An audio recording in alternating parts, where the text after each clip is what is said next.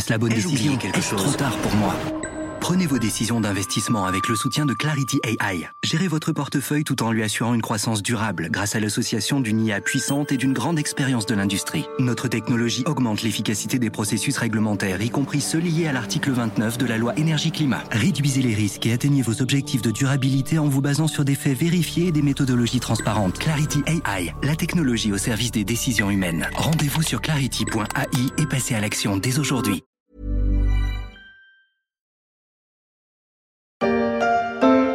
Cela restera l'une des images fortes de la lutte européenne contre la pandémie de Covid-19.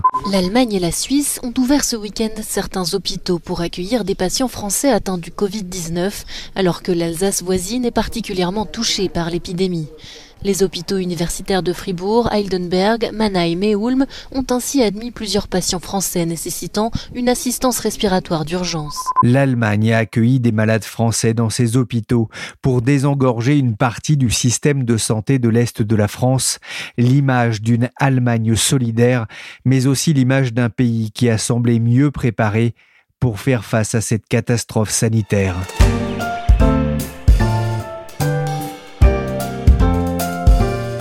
Je suis Pierrick Fay, vous écoutez La Story, le podcast d'actualité des échos, et on va traverser le Rhin pour essayer de comprendre pourquoi l'Allemagne a mieux encaissé l'impact de la pandémie de coronavirus.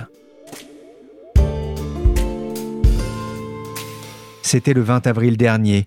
L'Allemagne démarrait en mode prudent le déconfinement de sa population, comme on peut l'entendre dans ce reportage d'Euronews. En Allemagne, le déconfinement démarre très progressivement. Ce lundi, les commerces d'une superficie inférieure à 800 mètres carrés, comme les librairies, les magasins de vêtements ou encore les fleuristes, accueillent de nouveau des clients. Le lundi 4 mai, les écoles ouvrent aussi leurs portes progressivement, même si certains Länder allemands avaient déjà devancé l'appel, à l'instar de la Bavière.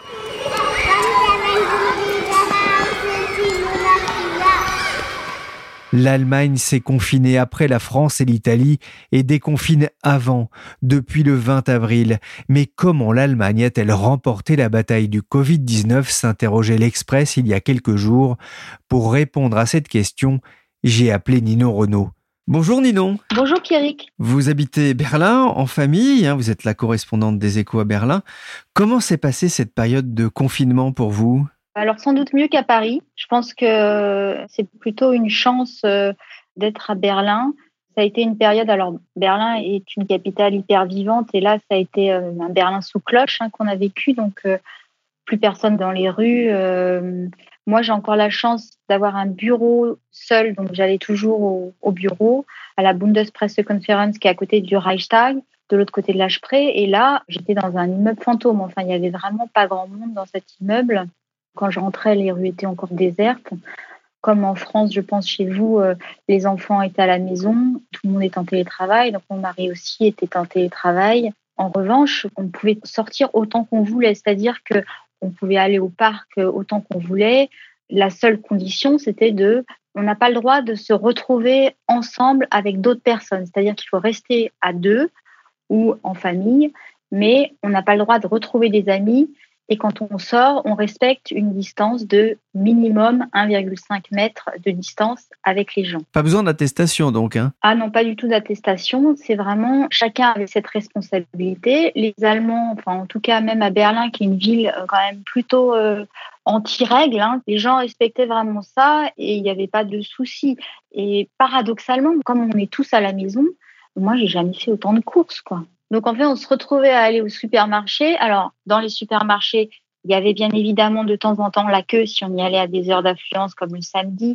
Et euh, il fallait attendre pour rentrer dans le supermarché. Ça, c'est la vraie nouveauté ici. Mais je suis jamais allée autant dans un supermarché que ces derniers temps parce que ben il faut quand même nourrir cinq bouches et euh, tous les jours, matin, midi et soir. Et c'est finalement plus de besoins. Donc, euh, je suis presque fait plus de courses que d'habitude. On a l'impression d'un confinement presque qui disait pas son nom. Oui, alors c'était pas un confinement. D'ailleurs, le gouvernement s'est bien gardé d'appeler ça euh, confinement. C'était plutôt des restrictions de contact physique. Hein. Il y a le mot confinement a jamais vraiment été euh, prononcé ici. Quelle était justement la politique des, des autorités allemandes? Si on peut le résumer, c'est vraiment pragmatisme et pédagogie. Je pense qu'en Allemagne, la restriction des libertés, c'est quelque chose de très sensible. Et donc, il fallait y aller avec, euh, doigté. Et euh, la chance qu'avait l'Allemagne, c'est qu'elle n'était pas dans une situation d'urgence. Elle n'a jamais eu d'engorgement de ses hôpitaux. Donc, en gros, elle a appris des, des autres pays. Elle a agi avec pragmatisme pour éviter le pire. En fait, l'objectif principal, c'était vraiment éviter l'engorgement des hôpitaux. Alors, pour éviter cet engorgement, comment est-ce qu'on fait? On explique à la population ce qui se passe et il faut qu'elle comprenne ce qui se passe et elle adopte elle-même les comportements nécessaires en fait.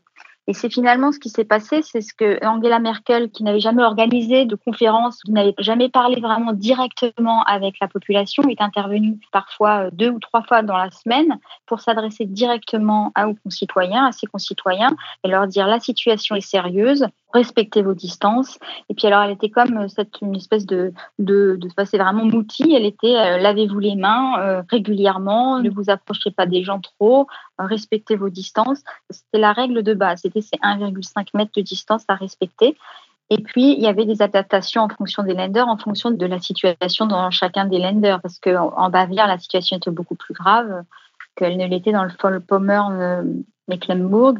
donc, euh, après, chaque lender a adapté ses règles, mais il y avait une, ligne précise qui était expliquée à tout le monde et que tout le monde comprenait bien. Est-ce qu'il y a eu des polémiques aussi en, Allemagne durant cette période Alors au début, il n'y a pas eu du tout de polémique. Ça a été vraiment euh, une unanimité, un front unique face au virus, donc à la fois dans le comportement, et puis, dans la lutte pour se soutenir, on se serre les coudes.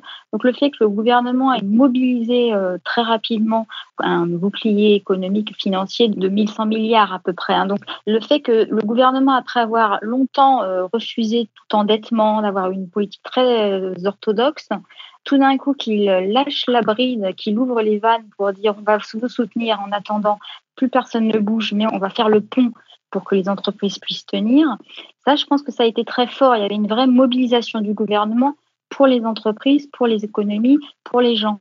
Et donc, euh, le sentiment faisait que tout le monde était vraiment en soutien du gouvernement. Il n'y avait pas de critique et il y avait plutôt une, une impression de le gouvernement, les autorités sont là pour nous. Et même dans le discours des, des politiques, c'était très intéressant parce que par rapport à la crise euh, de 2008, par exemple, il y a eu à l'époque euh, tout un discours très euh, culpabilisant pour les gens qui étaient au chômage, qui perdaient leur emploi. Il y avait des règles très strictes pour retrouver un emploi rapidement et des sanctions.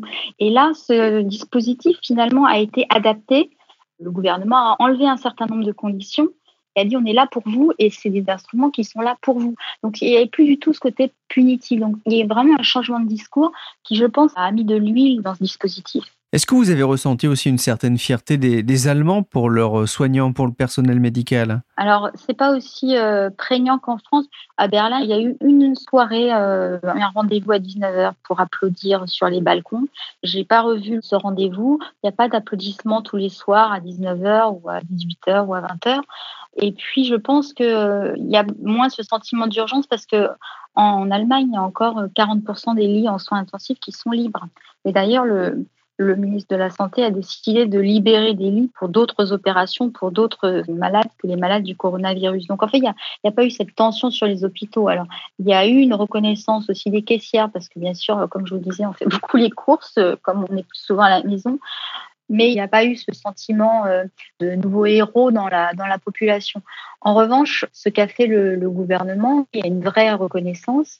Le gouvernement a décidé d'une prime de 1500 euros pour les, aides-soignants, pour les personnels de soins, mais euh, il y a eu quand même un débat sur le financement de cette prime. Le coronavirus a causé la mort de près de 25 000 personnes en France, contre environ 6 900 en Allemagne. La pandémie a fait presque quatre fois moins de victimes qu'en France, dans un pays pourtant plus peuplé. L'Allemagne partait pourtant avec des handicaps quand le virus a commencé à frapper l'Europe, une population plus âgée et des contacts économiques intenses avec la Chine. Catherine Chatignou est journaliste au service international des échos. C'est un constat que vous posez dans une analyse parue dans le journal. L'Allemagne encaisse mieux les coups que la France? Bah, C'est vrai qu'on a l'impression que l'Allemagne s'en tire mieux quand même dans cette bataille contre le coronavirus. Elle a moins de morts. On a l'impression que ses hôpitaux sont moins débordés. D'ailleurs, elle a accueilli des malades en provenance de France et d'Italie. On a vu qu'elle avait une grande réactivité du tissu industriel pour répondre aux besoins du gouvernement en matière de matériel de protection. Donc, on a toujours un peu vis-à-vis d'Allemagne un petit sentiment d'infériorité chez nous. On les voit toujours plus beaux qu'ils ne sont, mais on a quand même là l'impression qu'ils gèrent un peu mieux cette crise. Puis ça fait quand même des années que c'est le cas. En 2008-2009, la grande crise financière et puis la crise de la zone euro, ils s'en sont quand même mieux sortis avec plus rapidement de la croissance, beaucoup moins de chômage, des comptes publics extrêmement bien gérés. Les migrants en 2015, bah, ils sont quand même euh, accueillis à peu près, enfin, au début c'était un peu le chaos, certes, mais ils ont quand même accueilli plus d'un million de réfugiés dans des conditions finalement relativement bonnes. Enfin, il y a plus de la moitié des, des, réfugiés qui ont un travail maintenant en Allemagne. Donc, oui, on a l'impression qu'ils sont quand même, euh, ils partent mieux les coups et ils réagissent mieux aux crises. C'est un peu comme au foot, en quelque sorte. Les Allemands ont tendance ce genre à gagner un peu sur nous. Oui, enfin, ça s'est un peu inversé ces dernières années, heureusement. Hein. On va le rappeler qu'on est des champions du monde en titre quand même, Catherine.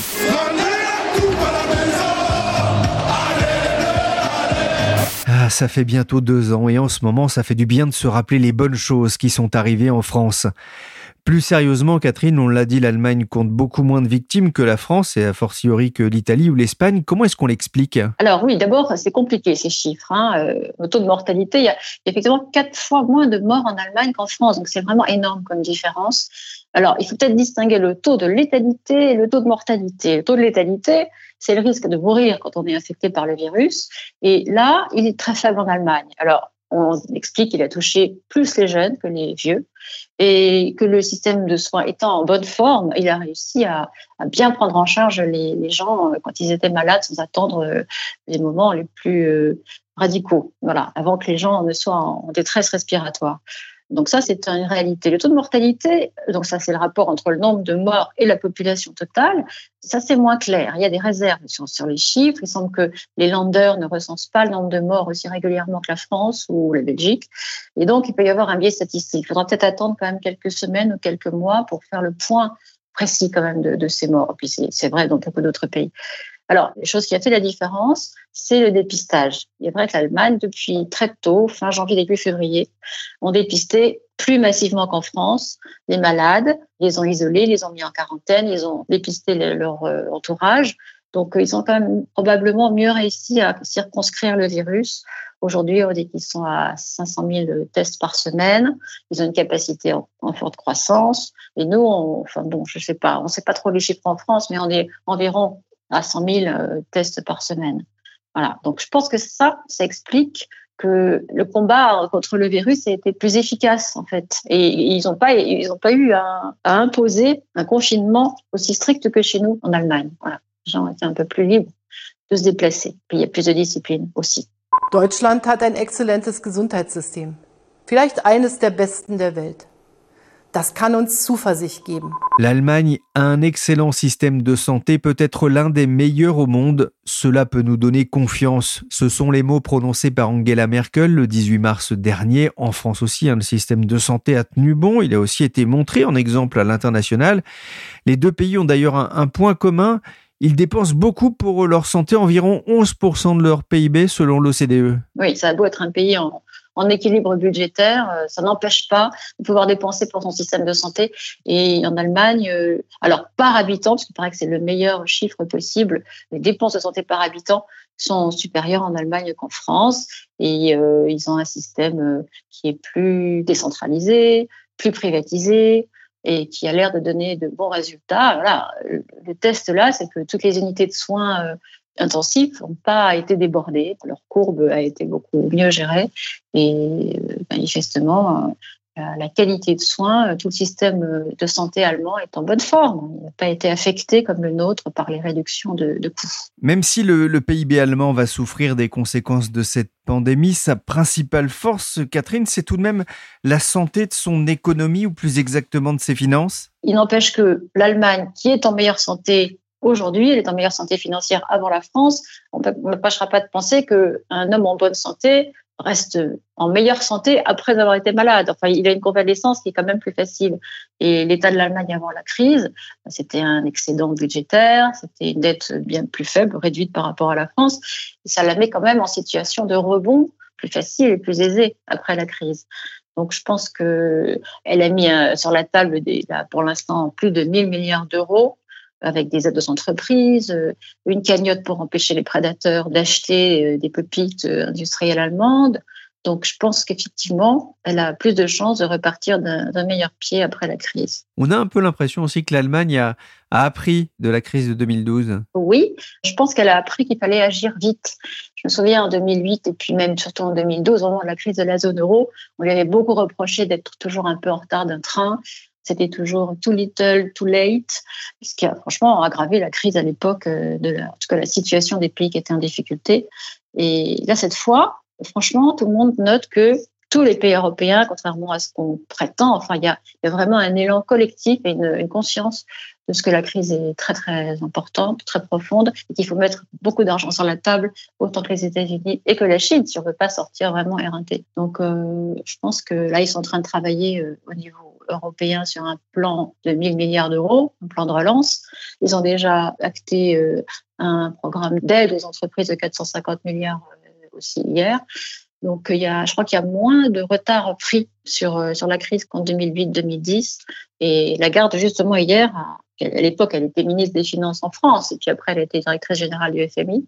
Elle a redit hier qu'il fallait surtout pas être en retard par rapport à, la crise. On a compris, l'Allemagne serait aujourd'hui mieux placée que la plupart des pays européens pour sortir de la crise, y compris économiquement. Preuve supplémentaire, la Bundesliga allemande, le championnat allemand de foot, serait prête à reprendre le jeu à huis clos dès le 9 mai sous réserve de l'accord de Berlin.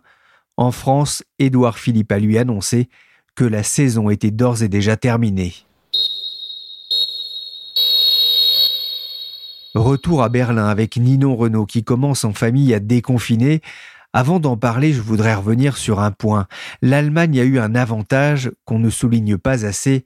Le virus s'est répandu plus tard qu'en France ou en Italie. Le pays a eu plus de temps pour se préparer, Ninon, et a pu d'une certaine façon apprendre de nos erreurs Oui, alors c'est vrai que c'était la chance de l'Allemagne. Le virus est arrivé, enfin, s'est déclenché un peu plus tard. Le premier cas a été identifié fin janvier. Et donc euh, il y avait clairement une prise de conscience, en tout cas pour que la population euh, suive les, recommandations, il y avait déjà le, suffisamment d'informations sur ce qui se passait euh, dans les pays voisins. Mais il y a aussi eu une vraie spécificité en Allemagne.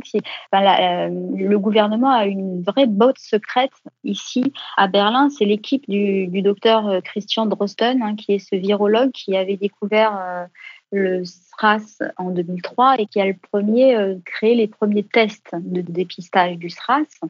Et en fait, cet homme vit avec le coronavirus, avec les virus de la famille du coronavirus, depuis 20 ans presque. Et donc, c'est l'expert incontesté de cette famille de virus. Et quand il a vu le premier cas euh, en janvier, qu'il a confirmé ce cas, il a tout de suite alerté les autorités et il a tout de suite, encore une fois, créé le premier test de dépistage.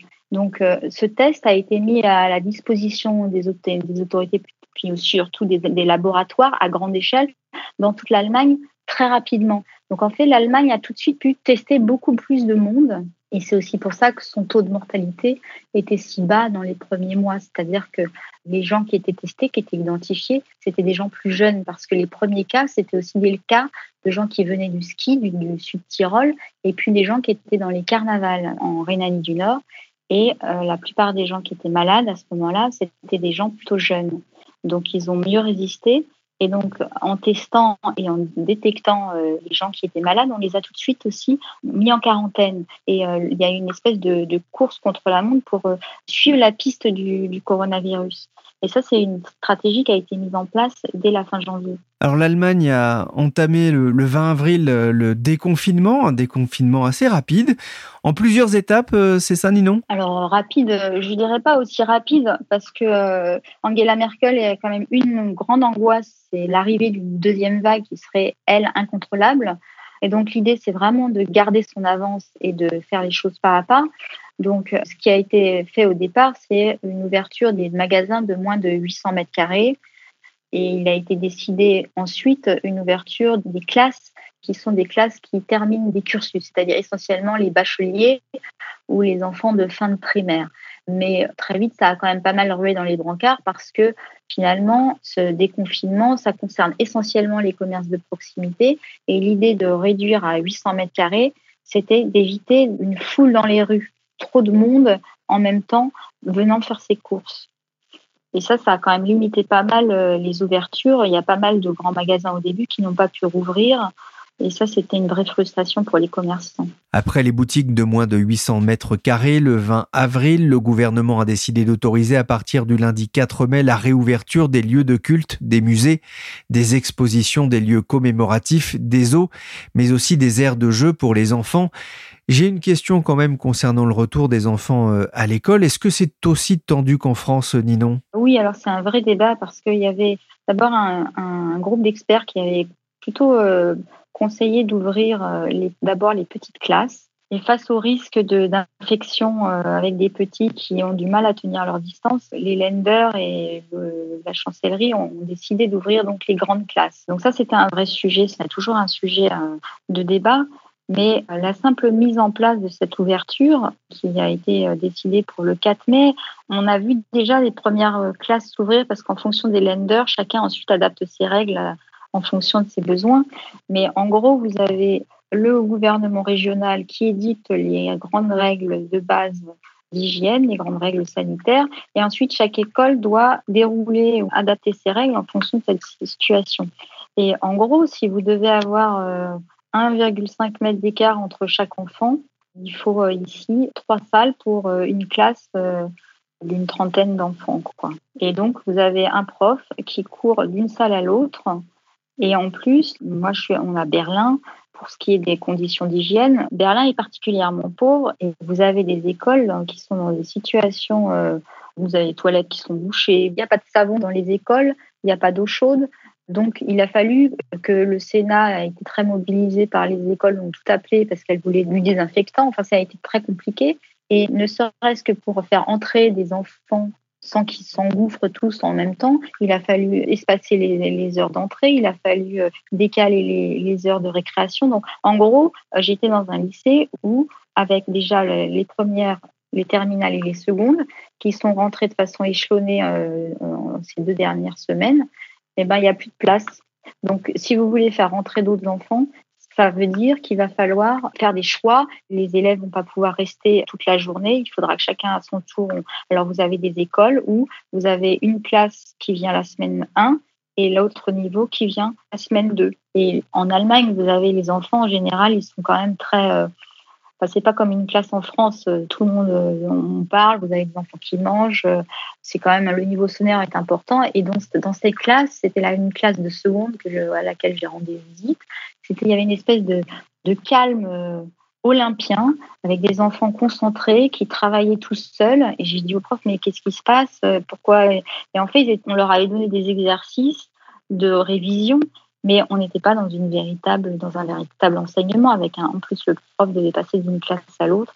Donc c'est quand même assez compliqué et ça promet d'être très compliqué pour euh, que tous les enfants puissent revenir en classe d'ici l'été comme voudrait le Conseil fédéral de l'éducation. Mercredi 6 euh, mai, il y aura une, une réunion importante pour les Allemands? Oui, alors cette réunion elle est importante parce que euh, il y avait déjà eu une réunion la semaine dernière, mais Angela Merkel avait prévenu il n'y aura pas de décision importante parce qu'on attend les effets du premier euh, déconfinement. C'est-à-dire que le 20 avril, pour elle, il fallait encore attendre 12-13 jours pour connaître les effets de ce déconfinement sur le, niveau d'infection de la population. Et donc, on arrive à ce rendez-vous. Donc, il y a une grande attente de la part euh, des Allemands, euh, notamment de la part des entreprises et de l'hôtellerie, enfin des acteurs qui sont au bord du gouffre, qui ont zéro chiffre d'affaires. Et donc, il y a une vraie attente vis-à-vis de cette réunion. Alors, la réunion, elle va se concentrer sur les écoles, donc hein, sur la suite des ouvertures, sur les crèches, parce que les crèches sont fermées. Il y a, il y a pas mal d'études qui expliquent que les petits ils ont besoin de contact, ils ont besoin de venir à l'école. Et puis, euh, le troisième thème, ce sera les activités sportives. Ça, ce sera le, le cœur de ces discussions. Et en même temps, le gouvernement, euh, enfin, les lenders et la chancellerie doivent dessiner des perspectives pour les hôtels, la gastronomie, le tourisme, la culture, tous ces secteurs qui sont pour l'instant en rideau baissé et qui sont au bord du gouffre. Si cette réunion des lenders avec Angela Merkel est finalement sous pression, c'est qu'il y, a, le sentiment de plus en plus au sein des milieux économiques qui sont donc vraiment sous pression, notamment la, la restauration, l'hôtellerie. Il y a ce sentiment qu'on en a peut-être fait trop en fait, parce que paradoxalement, la réussite de l'Allemagne est en train de devenir un peu son talon d'Achille. Il y a pas mal de gens qui sont dans une bulle, qui oublient que s'ils sont dans cette bulle, c'est parce qu'on a fait tous ces efforts. Et donc Angela Merkel ne cesse de répéter attention, il ne faut pas qu'on perde le fruit de nos efforts. Et puis, euh, il y a en même temps euh, tous ces acteurs économiques qui sont en train de se dire mais moi je vais devoir fermer la porte, je vais devoir fermer le rideau. Et quel est l'intérêt de ces efforts maintenant? Le moment, moi, c'est mon business qui est en train de s'écrouler. Et ça se nourrit d'études récentes qui sont sorties là sur le taux euh, de mortalité du virus Ici, il y, a, une étude, notamment qui a été faite dans Rhénanie du Nord, euh, là où il y avait ces premières infections. Il y a eu un vrai foyer d'infection lié à un carnaval. Et donc, euh, il y a tous les gens qui étaient malades, enfin, il y a plus de 900 personnes qui ont été testées, et il se révèle finalement que le taux de mortalité, c'est 0,37% à peu près. Et donc, ça va sans doute nourrir ce débat sur mais qu'est-ce qu'on fait avec ce virus? Est-ce que c'est vraiment si grave que ça ou pas? Et ça renforce la pression sur le gouvernement et sur Angela Merkel. Angela Merkel qui pourrait tout de même sortir renforcée de la crise, elle qui semblait en bout de course il y a quelques mois, même si le gouvernement allemand s'attend à la pire récession depuis le début des calculs en 1970 avec une baisse du PIB de 6,3% cette année. Selon le baromètre Opinion West Evipov, 63% des Allemands font confiance à leur exécutif contre 34% des Français qui font confiance au leur. C'est aussi l'une des raisons de la réussite allemande. Merci Catherine Chatignou du service Monde des Échos et Nino Renault, correspondante à Berlin. La story, le podcast d'actualité des Échos, s'est terminé pour aujourd'hui. L'émission a été réalisée par Willy Gann, chargé de production et d'édition Michel Varnet. Vous pouvez retrouver les épisodes de la story sur toutes les plateformes de téléchargement et de streaming de podcasts. N'hésitez pas à vous abonner et à partager nos émissions. Pour l'actualité en temps réel, c'est sur leséchos.fr.